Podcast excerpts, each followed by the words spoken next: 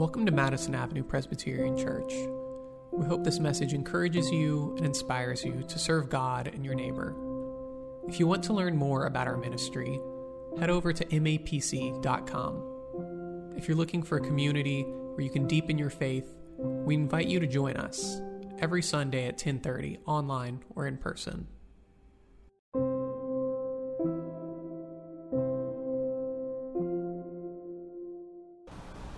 We are finishing up today our series on the Ten Commandments with the twentieth and twenty-first verse of Deuteronomy five.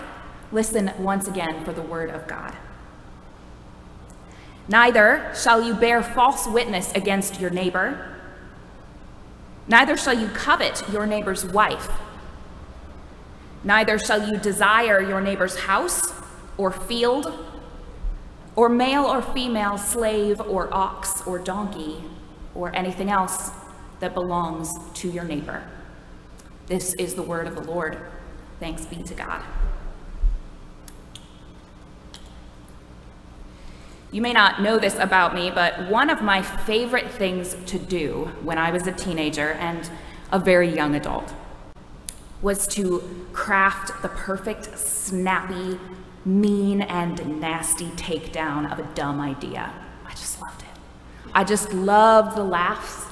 I just sank into those Facebook likes like a warm blanket. Like many of us back then, I treated Facebook like Twitter, and I frequently thank the Lord that I wasn't on Twitter, because there would be a long and embarrassing record of all that subtweeting. If you don't know what subtweeting is, it's posting a tweet or a Facebook post about someone without mentioning them specifically. So you want to show that you have the right opinions and that you have snappy retorts and that people can learn from you because you're so enlightened, right? You become okay with slightly misrepresenting the person or turning them into a caricature of the worst version of their opinion, because you don't want to deal with the awkwardness of actually confronting a person who has a brain and a perspective and feelings.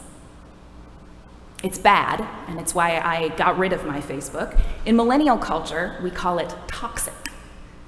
And in Ten Commandments culture, we call it sin. We're looking today at Commandments nine and ten.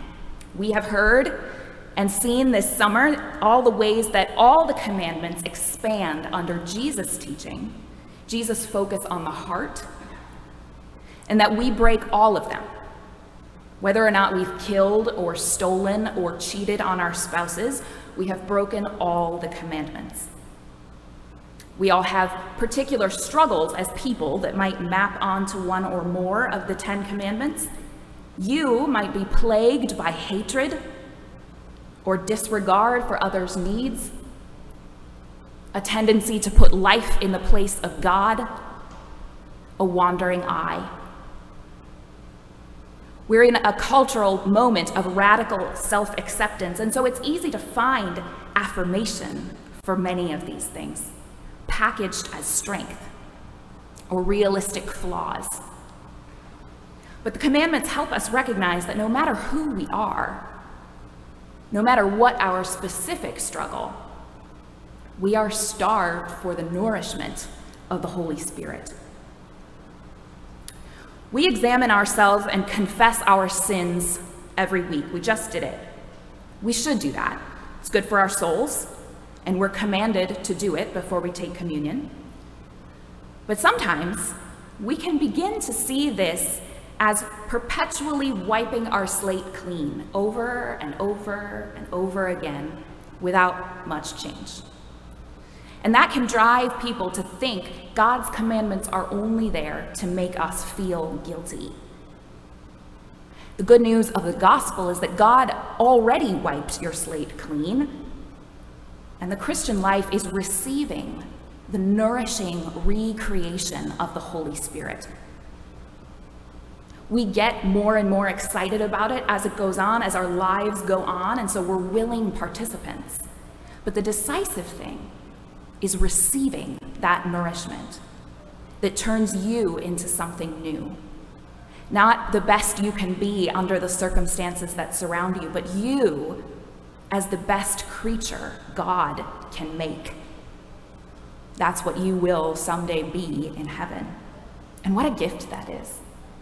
So when we look at the commandments, we're not looking primarily at a list of our failures. We're looking at what can be, what will be, what God is in the middle of creating right now. So as we look at these two, I want us to think about what we delight in. I want to be better. I want all of us to be better. But it doesn't happen because we're told what's bad. It happens because we want what is good. False witness is an other-focused type of lying. In its strictest sense, false witness is lying about someone in court or before an authority. And our Reformed theologians and confessions have always expanded it to witness in the broadest sense, prejudicing the truth by producing bad evidence, rumor mongering, gossip, slander, savoring others' disgrace, twisting words, backbiting, flattery, condemning anyone without a hearing. We should be ready to hear that someone is better than we thought. We should be ready to cover over their little faults and to remind others of their little strengths. This is not easy. I love calling my best friend with a good, "You're not gonna believe this," don't you? Who doesn't love to use someone's unreasonable behavior as fodder for a good, lively conversation? I know some people who have followed Jesus long enough that they don't do this, and I want to be like them, but I'm not there yet. They're the best people, right? You can trust them. Think, for example, of the most unreasonable person you've ever worked for. How easy it is to give up on hard work and advocating for good ideas so that their dumb ideas will flop. How easy it is to share your spouse's annoying habits with your friends instead of protecting their reputation. How easy it is to call your friend after a crazy group chat or group dinner just to talk about someone else's crazy choices. To say, "I'm so worried about them." When you're irritated with someone and you tell a story about them, do they come off worse than they need to? A while back, I was hanging out with some college friends and I was having a grand old time telling a story about my misadventures ordering coffee in Paris. I kept ordering café filtre, because filtered coffee, because I just can't do without my basic Starbucks coffee.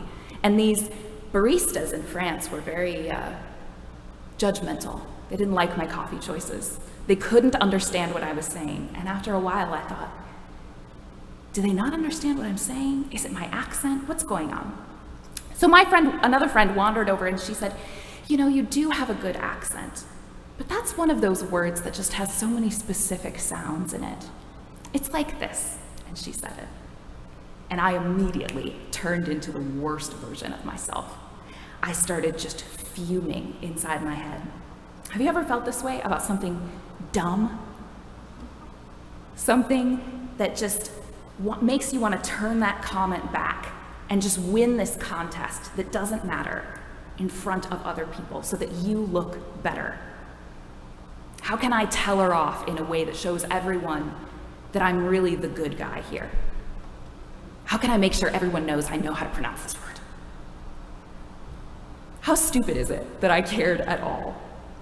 But there was so much pride wrapped up in my head, and I almost let myself be angry at this beloved friend that I see twice a year. And so I took a beat and I prayed for the mortification of my pride, and I went back to being annoyed. And after about an hour of just being privately petty in my brain, I just felt it melt away. And I decided not to make not to make my annoyance make her look worse in front of other people. But here's the thing, it would have made me look worse, right? My friends are not idiots. This is how it goes. Without this commandment, my insecurity can turn me into the type of person who puts others down so that I will look better. The type of person who insists, oh no, I actually am right. I actually am right. It's happened. It makes you look silly. It makes others not want to be vulnerable with you. And so you lose in the end.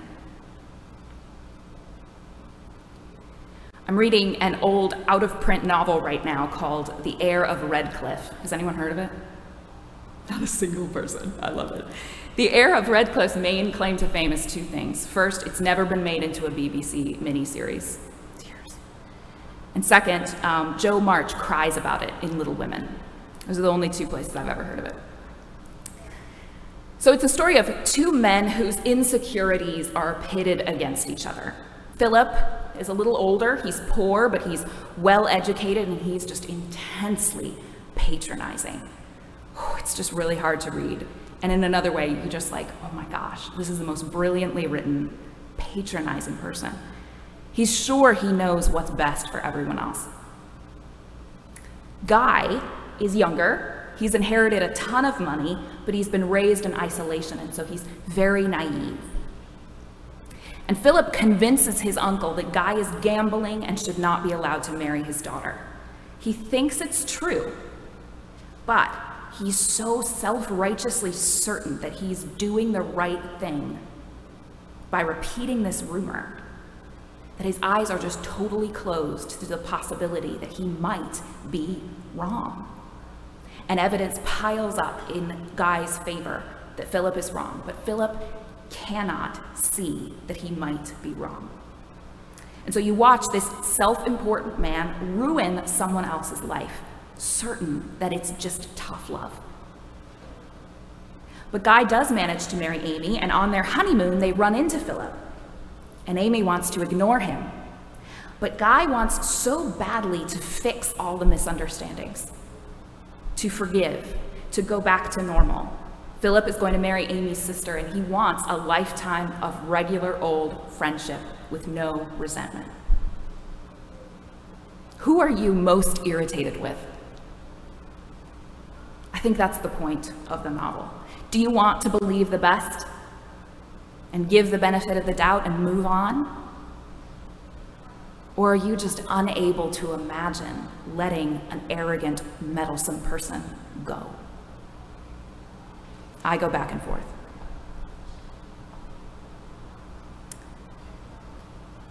I've been thinking a lot this week about the internet. I've been thinking about the term cancel culture. Some of you may be of the opinion that it doesn't exist, others that it's rampant, others that people are just exaggerating about it and it's not that big of a deal.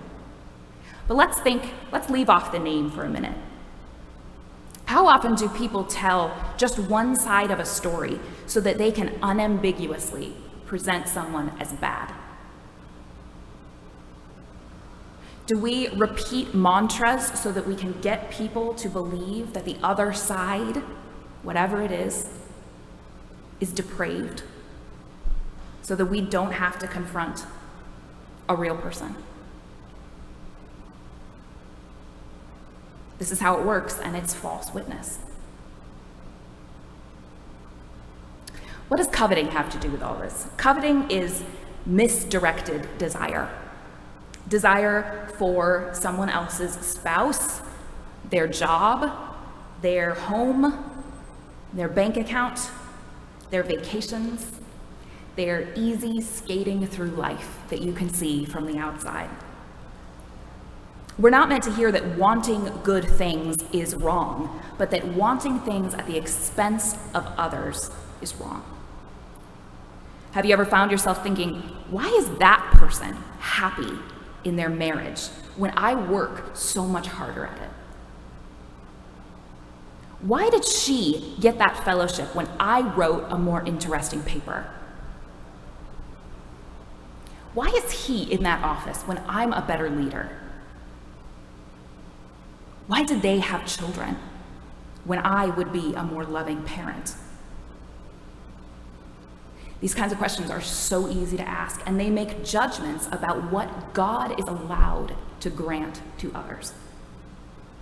Meanwhile, we spin further and further into that toxic, uncharitable comparison of ourselves and others. It makes us bitter. It's not good, productive desire that keeps us moving and working for better. It's destructive desire that keeps us wanting worse for other people. Why do we break these commandments? Well, we might love power. We might love the feeling of looking like the good guy or the strong woman or the successful family. We might want to look like the best student or the best athlete or the best employee. And it all comes down to insecurity. Every human being alive deals with some kind of insecurity. And lying about others and lusting after what they have are two things we do in response to this desire to be better. Problem is that we're desiring to do well in the eyes of the world at the expense of other people. And in the process, we're missing the gift in that moment of doing well in the eyes of God. What is the moment when you feel it? What's that one thing that causes you to spiral and to try to prove to everyone else that you really are the best person they know? Are you afraid you're not smart? Not competent? Not beautiful? Not articulate? Not funny? Not wealthy? Not disdainful of material things? Not interesting? Not selfless and kind? Not educated? Not the kind of person who doesn't think they're better than everyone else? None of these things plague every single one of us, but something on this list, or something you're thinking of now, keeps you tied down to the temptation to covet and to bear false witness. What is it exactly that flips the switch and makes you want others to lose something so that you can have it? It is hard to feel like you have been passed over for blessing. It is hard to feel like you know something about yourself that others can't see, and you want them to know, even at someone else's cost. It's hard to wonder whether God has forgotten about you. Sometimes I ask, what if God's blessings for me aren't the ones that I want? That's a scary thought. So what can we do to confront our insecurities and our deep desires to be happy for people, to live a life of aspiration and growth, without living in zero-sum bitterness? If there was an answer, the world would be a very different place.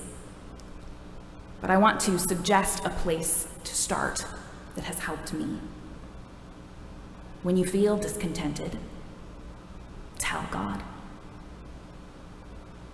A lot of us believe that God only wants us to come to him when we can honestly say, I'm okay with where you have me. Now, the Christian life is defined by trust, and we should be growing always toward a place where we can believe that God's plans for us are the best plans, made by someone who loves us and knows us better than we do ourselves. But part of trust is honesty. God wants to hear from you. That's what prayer is. Tell God that you're not happy.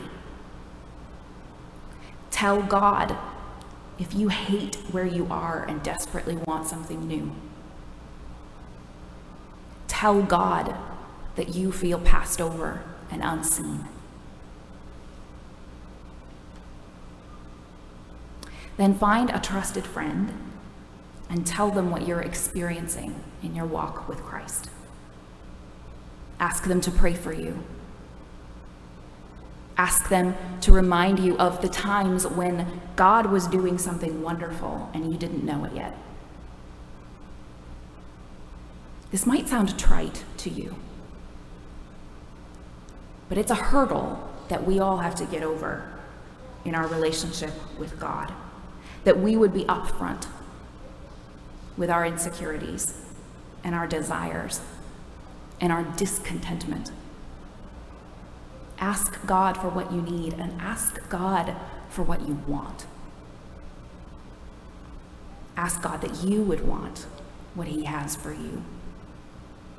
Seek first the kingdom and God's righteousness, and all these things will be added to you as well. Amen.